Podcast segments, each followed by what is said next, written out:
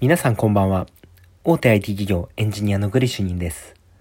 このラジオでは皆さんの人生を豊かにするような効率的な仕事術、マインド、tips などをお届けしております。今日はもう夜が遅いので小声で話していきます。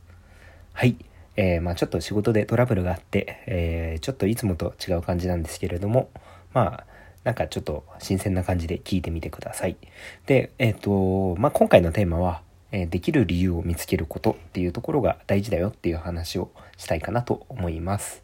で、えっと、まあ皆さん、あの、この仕事できるって聞かれた時に、できない理由を探している人って結構多いのかなって思ってます。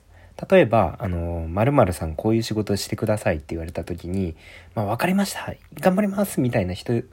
も、まあもちろんいらっしゃるんですけれども、結構僕の職場では、まあちょっとやってみるけどできないかもしれませんとか、なんか結構ネガティブに仕事を受ける人が多いのかなって思っていて、で、デモとかだってっていう言葉を使うのって非常にもったいないので、まあ、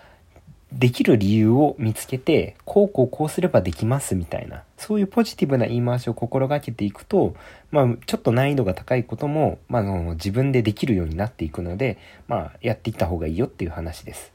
で、これなぜかっていうと、あの、自分ができないって思ったら、やっぱりできなくなっちゃうんですよね。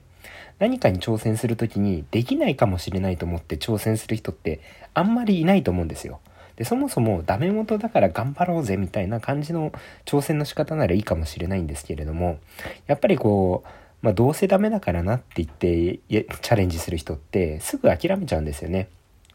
で、その一方で、やっぱりこう、自分ができるって思い込んでる人って、チャレンジして何かつまずいたとしても、また起き上がって頑張れるんですよ。だから、やっぱりあの、できない理由を探すよりも、自分はできるんだ。できるためにはどうしたらいいんだって考えるポジティブな精神を持ってる方って、非常にあの、成功率っていうか、まあ成功する確率がやっぱり高いので、やっぱりもう仕事もそうですね。できる人が多いですね。あの、そういったポジティブな思考を持ってる人の方ができる人が多いので、まあちょっとネガティブな、えー感情、でもとかだってっていう気持ちはすごいわかるし、僕もそういうことをよく使っていたこともあったんですけれども、結構もったいないので、まあその、できないなって思ったら、じゃあどうやったらできるかみたいなことを、まあ、考えるといいかもしれないです。まあ、例えば、あの、この仕事は難易度高いけれども、〇〇さんに聞けばできるかもしれませんとか、そういうポジティブな言い回しができると素敵かなと思います。